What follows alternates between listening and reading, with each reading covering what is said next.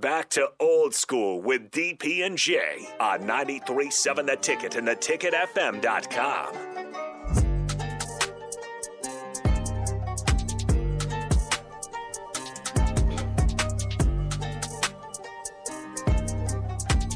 We are back.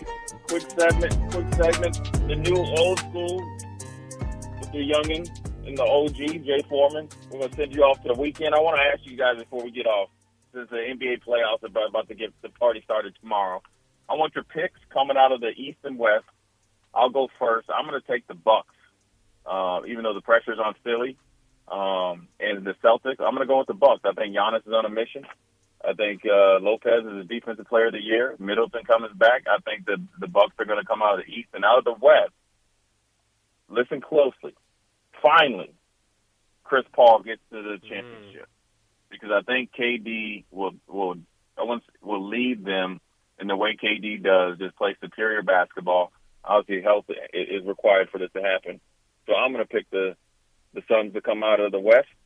Bucks, Giannis against KD um, the ultimate cheat code, the older ultimate cheat code in KD, and the new cheat code in Giannis. Gonna be interested to see who wins.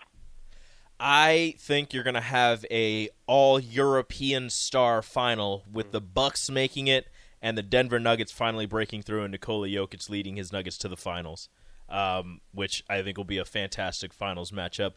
Um, I'm not 100% sold on KD and the Suns just yet, but that that one could happen. And then the Clippers, I think they're getting Paul George back for the second round if he's healthy enough but I, I, I don't know. It's gonna be it's gonna be risky for him not to play in that first round matchup. So um, give me the Nuggets and the Bucks in the in the finals. I just wish Tyronn Lue had a healthy team once in a while. That would be good for him. But uh, I, I, I think uh, you know my, I'm I'm a Celtics fan, so I got to ride with the Celtics. I'm mostly like I said earlier, fear the deer. Um, both those teams incredibly deep, uh, and I think ultimately your your NBA champion is going to come out of the East there. But I do like the Warriors. You know uh, they haven't had as good of a season. They've got Andrew Wiggins back. Um, they're the defending champions. So until they're knocked off their uh, ledge, I mean, they've proven time and time again. I don't have to question about well, what happens in this scenario, that scenario.